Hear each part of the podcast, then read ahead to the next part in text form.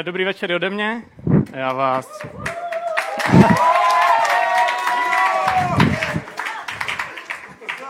Je tady pár lidí v ICF, který jsme založili už na Summer Campu fanklub a občas se takhle projeví.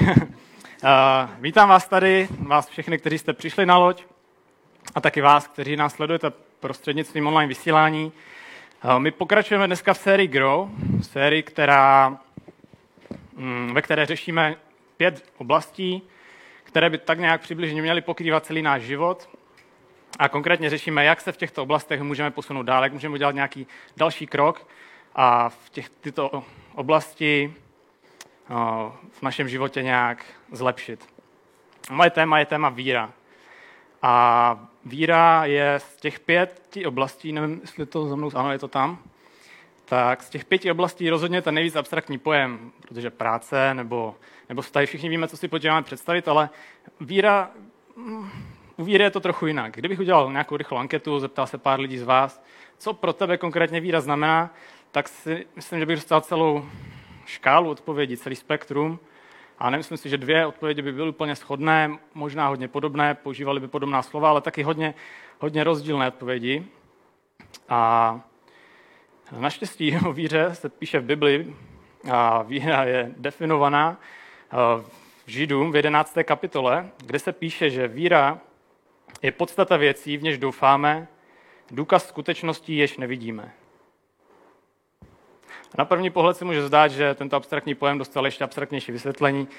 Něco definovat s hlavním spojením podstata věcí nepřijde úplně jako vhodná, ale když překročíme nějaký tento hmm, nějakou tu bariéru a zjistíme, jaká informace je zatím, tak můžeme přece jenom zjistit a můžeme přece jenom nějak z toho vytěžit, co je tím vlastně myšleno. A podobně to udělal David Guzik, to je pastor církve v americké Santa Barbaře a mimochodem je to autor komentářů k celé Bibli, eh, z celé Bible.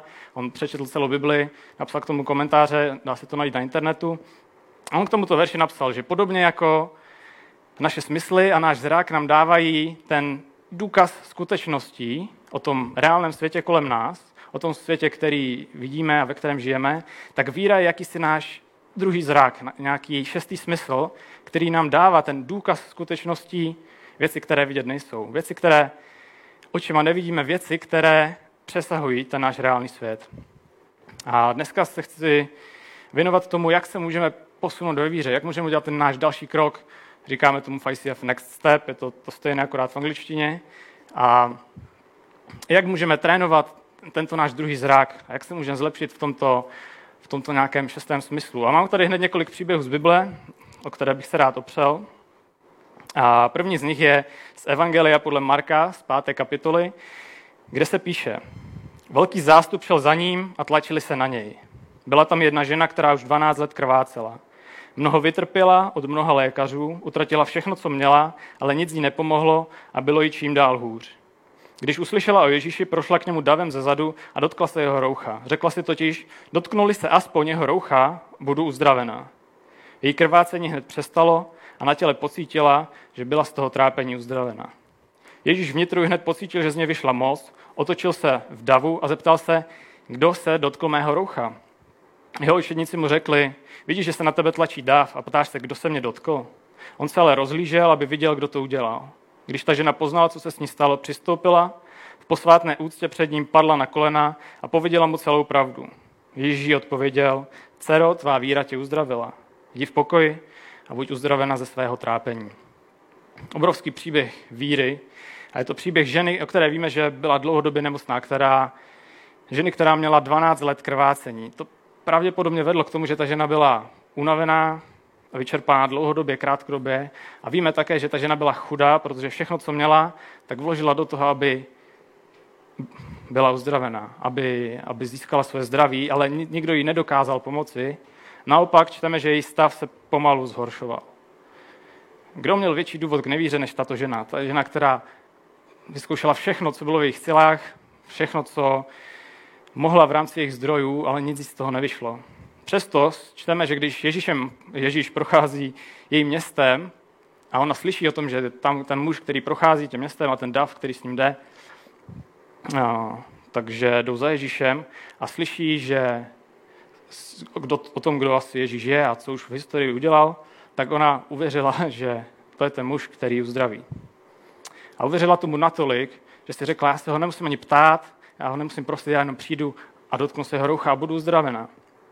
A na základě toho ona jde, protláčí se davem, prochází a dotýká se Ježíše a opravdu se tak děje, jak, jak tomu věřila a je uzdravena.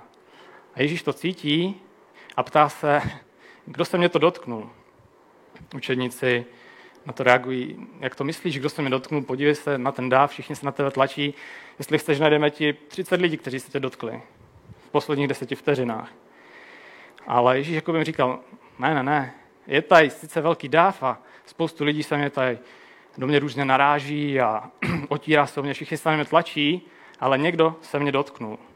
Někdo se mě dotknul s jasným záměrem a s vírou v to, kým jsem. A ta, ta žena to pozná, že se to asi neutají a zjistila, že je uzdravená, všechno Ježíši řekne, jak to bylo. A Ježíš říká, dcero, ta tvoje víra je to, co tě uzdravilo. Jdi a buď uzdravena ze svého trápení. A na této ženě je pozoruhodných mnoho věcí, já chci zmínit dvě.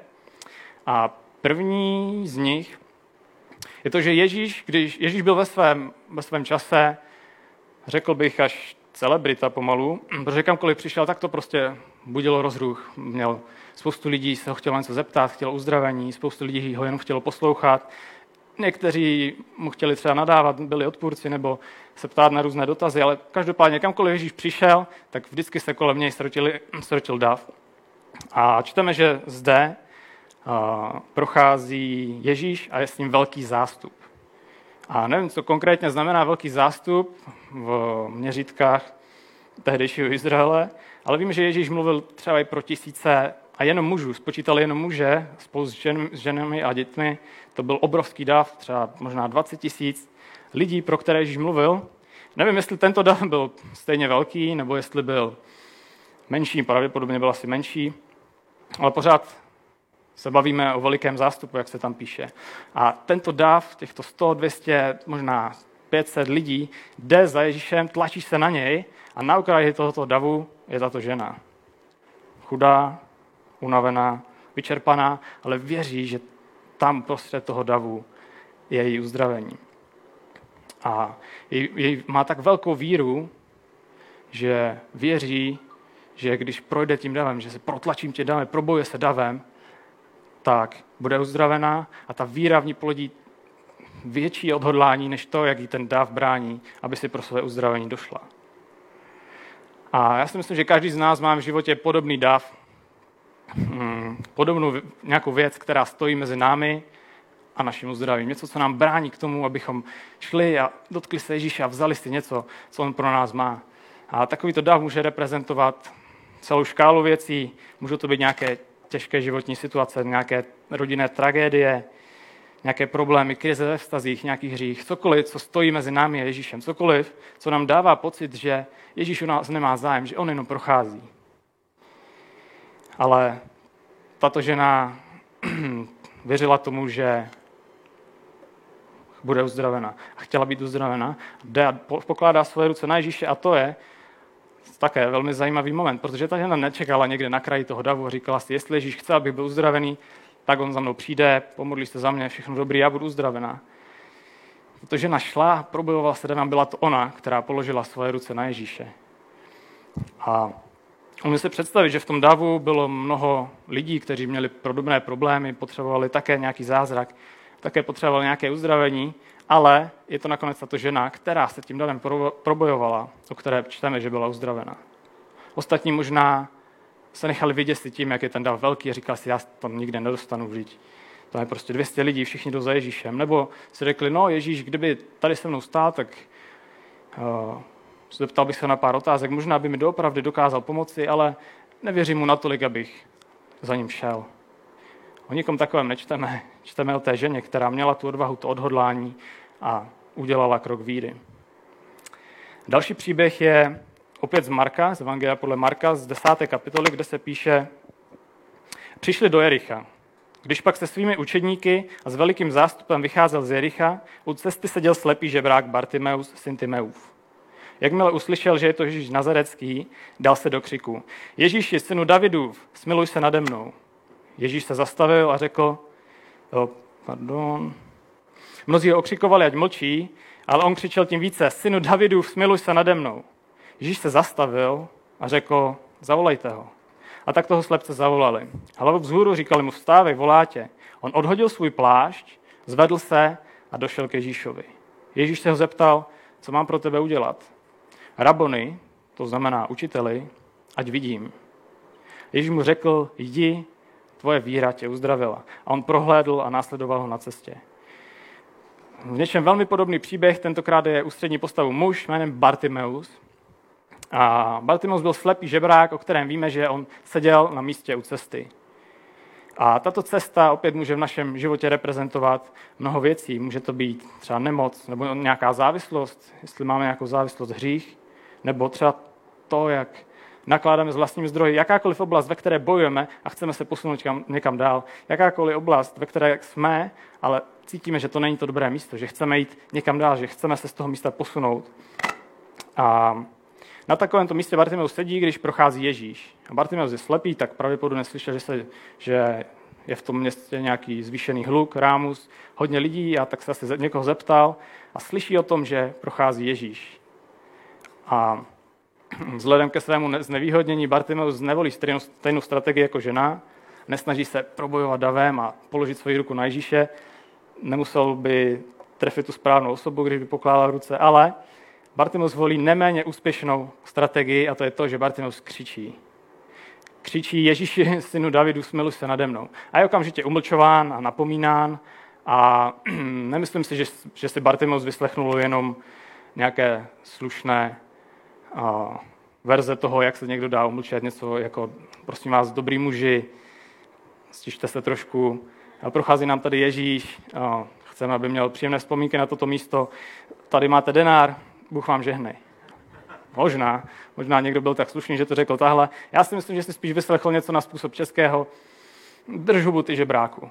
A mnohé horší věci, kdy mu třeba byl připomínáno to, jakou má on nízkou sociální pozici. Ale Bartima to jenom motivuje k tomu, aby přidal a křičí o to víc. Ježíši, synu Davidu, smiluj se nade mnou. A toto, co Bartimeus křičí, je uh, samo sobě velmi zajímavé, protože Ježíš nebyl syn Davidův. Mimochodem je to poprvé, co se toto objevuje v Markově evangeliu, toto slovní spojení syn Davidův. Ježíš byl no, technicky, dejme tomu technicky syn Josefa, biologicky úplně ne, tam je to komplikovanější, ale nebyl to syn Davidův.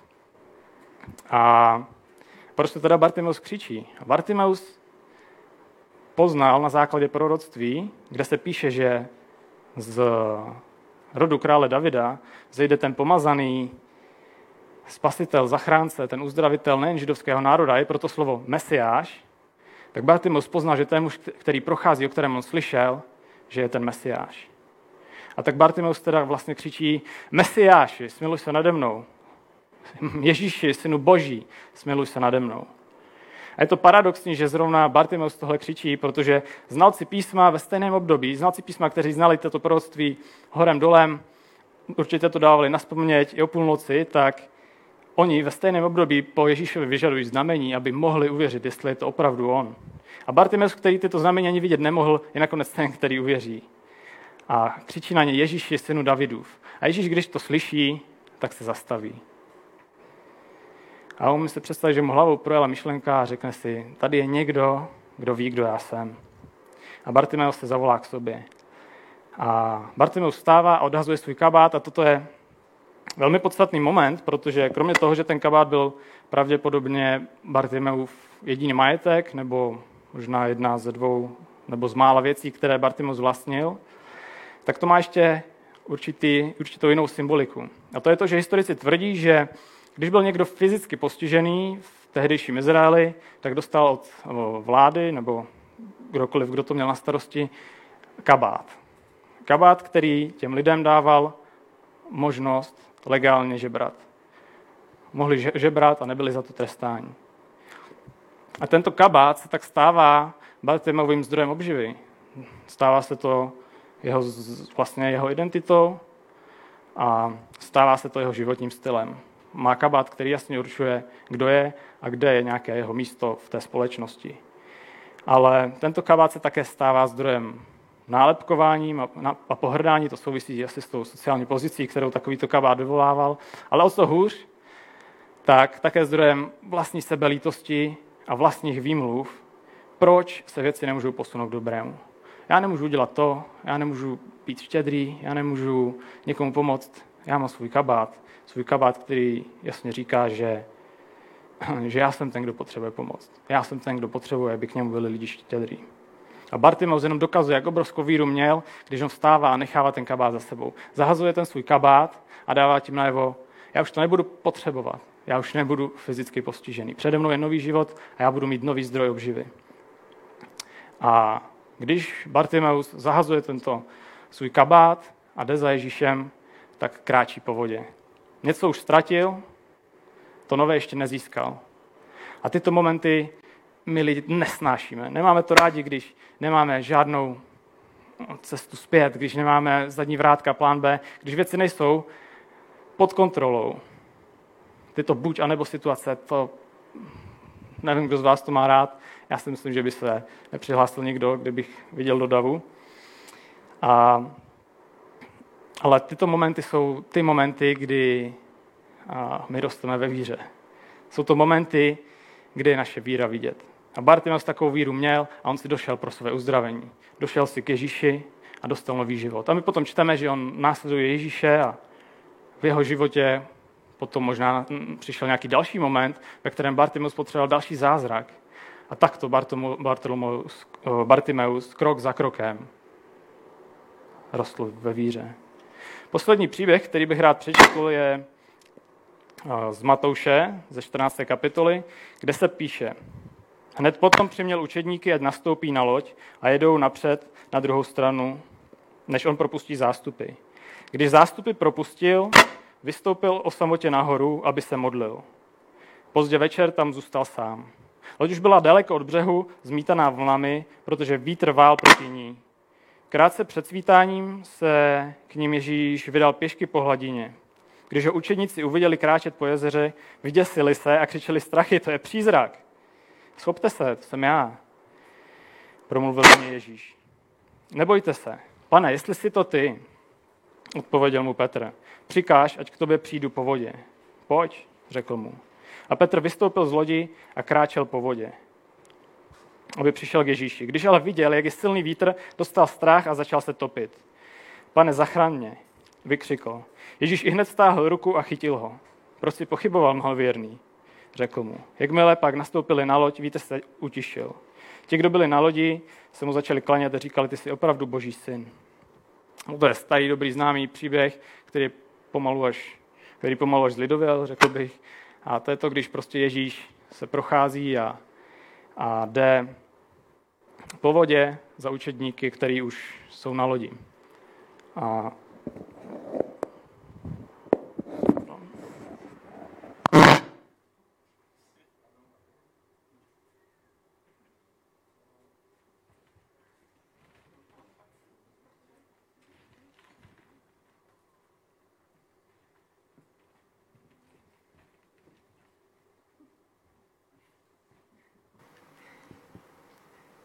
No, dobrý, a, a omlouvám se za drobné technické problémy.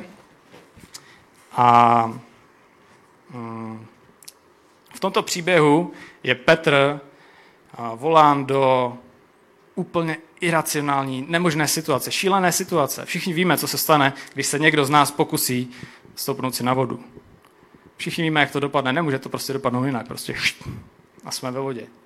Nikdo z nás nechodí po hladině. Přesto Petr je do takovéto situace volán a on opouští tu bezpečnou loď a jde na vodu za Ježíšem. A v té první fázi Petr dopravdy po té vodě jde. Hm. Jak my můžeme vyrůst ve víře? Jak můžeme udělat náš nějaký další krok a posunout se, posunout se v tomhle? Jak můžeme být, mít takovou víru, abychom si něco vzali, podobně jako všechny tyto tři osoby, o kterých jsem dneska mluvil? Ehm, to, co pojí tyto příběhy mimo jiné, je to, že všichni z nich museli udělat aktivní krok k tomu, aby si vzali to, co pro ně Ježíš má. No, víra není o tom, že si řeknu, dobře Ježíši, věřím, že máš pro mě tyhle věci a že máš pro mě uzdravení a sednu si doma a budu čekat, než to uzdravení přijde. A čekat. A čekat. To není víra. Víra je aktivní a vede nás k činům. Píše se o tom v listu Jakubově, že víra plodí činy. A v reálu to prostě nejde rozdělit. Nejde rozdělit víru a činy, protože pokud nebudeme dělat aktivní kroky, nebudeme mít ty skutky, tak nemáme víru. Taková víra je mrtvá. A proto, proto jestli se chceš posunout někam dál ve víře, tak tvůj další krok musí být aktivní. Vidí dnes Ježíš tvoji víru? Je to něco, co ho donutí se zastavit? Nebo se chceš Ježíše dotknout, chceš se něčím probojovat, dotknout se ho a vzít si to lepší, co on pro nás má? Jestli se chceš dotknout Ježíše, tak se můžeš například dneska, zítra, pozítří modlit a děkovat Bohu a řekni mu, Ježíši, děkuji tě za to, že ty dnes jednáš můj prospěch, i když to nevidím. Ježíši, děkuji tě za to, že ty dáváš do pohybu věci, které v konečném důsledku povedou pro, mm, pro mé dobro, i když to dneska nevidím. Ježíši, děkuji tě za to, že činíš věci, které já bych nikdy nemohl dělat, nebo my jako církev bychom nikdy nemohli udělat.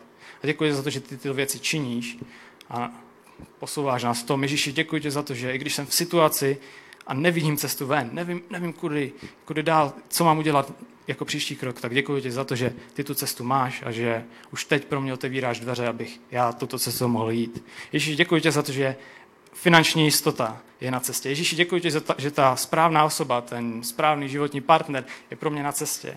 Ježíši, děkuji ti za to, že uzdravení, že svoboda od hříchu, že radost ze života jsou na cestě pro mě, i když to dneska nevidím. Možná musíš něco odhodit, možná musíš něco nechat za sebou, aby si mohl udělat ten krok vpřed. A zahodit nějaký svůj kabát a, můžeš, a možná musíš zahodit výmluvy, výmluvy, proč se věci nemůžou posunout k lepšímu. Výmluvy typu, já bych rád dělal tuhle práci, já studoval tam, ale já na to nemám talent, nemám na to mozek. Já bych rád změnil svůj postoj k lidem a byl více přátelský a více milý, ale já jsem měl těžké dětství.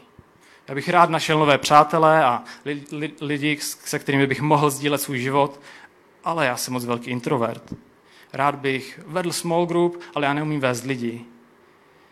A pokud vstoupím na hodně tenký let, tak já bych rád byl štědrý ze svých zdrojů, ale nemůžu si to dovolit. Možná musíš zahodit nějaké svoje cesty, nějaké svoje zvyky, návyky, nějakou část svého životního stylu, která tě ale drží dál od Ježíše, která tě drží na tom místě u cesty, místo, které nemáme rádi a chceme se z něj posunout. Možná tě to bude stát něco, co ti je milé, co se stalo nějakou součástí tvé identity, nějaký, nějaká část tvého životního stylu. Možná musíš něco zahodit, pokud tě to, pokud tě to brání v tom, aby si vstal a šel si pro, té, pro ty věci, které pro tebe Ježíš má. A místo toho si, místo toho, abychom byli s tím naším kabátem na tom místě u cesty, tak to může, můžeme zahodit a dojít si pro ten nový život. Řekni si, jdu si pro to, co mám na srdci, něco, co co mnou vždycky pohne, i když, i když je ten dáv mezi mnou a tím moc jako veliký, a i když se zdá, že já na to nemám, tak já to chci, protože Ježíši věřím, že, že jsi to byl ty, kdo mi to dal na srdce. Ježíši, jdu si pro to lepší, co ty pro mě máš, než ten můj kabát. A možná tvoje další kroky ve víře vedou do vody. A v takovém případě můžeš děkovat Bohu za to, že kamkoliv tě povolává, do jakékoliv situace, která se zdá být šílená, do nějaké služby, na, na kterou si myslíš, že ty nemáš, tak můžeš mu, mu děkovat za to, že on už tam vybojoval všechny bitvy, které tam ty svedeš. A dě, můžeš mu děkovat za to, že povede každý tvůj krok a my se nebudeme topit, my půjdeme po hladině. A tak vstup tam, kam tě Ježíš volá a otestuj Ježíše v jeho věrnosti. V, jedné, v jednom z mých, z mých oblíbených worship songů, schvál, které zpíváme, tak tam se zpívá, když to volně přeložím a upravím, že i když se zdá, že já jsem obklopen problémy, krizemi, nějakými životními těžkostmi, možná ztrátou, hříchem, pravda je taková, že Ježíši si to ty, kdo mě obklopuješ. A toto je tak těžké vidět, někdy. Vidět Ježíše, jak stojí mezi námi a našimi problémy. Toto je někdy tak těžké vidět, když jsme na dně, těžko vidíme tu boží ruku, která je pod náma. Je tak těžké se nesoustředit na ten reálný svět, který my vidíme očima a na ten svět, který je nám vlastně blíž, ale který očima nevidíme. Ale o tom je víra. Vidět věci, které očima vidět nejsou. A předtím, než skončím, tak mám na srdci poslední věc, kterou, o které si ale myslím, že je pro víru klíčová. A to je to, že my potřebujeme mít upřený pohled na Ježíše. Potřebujeme s ním mít nejlépe každodenní vztah. Dát Ježíši každý den příležitost, aby nám řekl, já vím, jak vypadá tvoje situace, vím, že to vypadá z tvého pohledu špatně, ale neboj se, já jsem s tebou. Já vím, že jsi zmyslel, že tohle byla ta cesta, která byla pro tebe, ale nemusíš se bát, já už teď otevírám nové dveře, už teď připravuju tu pravou cestu pro tebe. Neměj strach. A protože pokud ztrácíme pohled na Ježíše a nedáme mu tuhle příležitost, tak začínáme vidět ty problémy, začínáme vidět těžko, těžkosti, ty vlny kolem nás a začínáme se topit, stejně jako se topil Petr. Bez pohledu na Ježíše my budeme velmi, se, velmi těžko se budeme probojovávat nějakým davem. A naopak velmi lehko se nechá, necháme někým umlčet.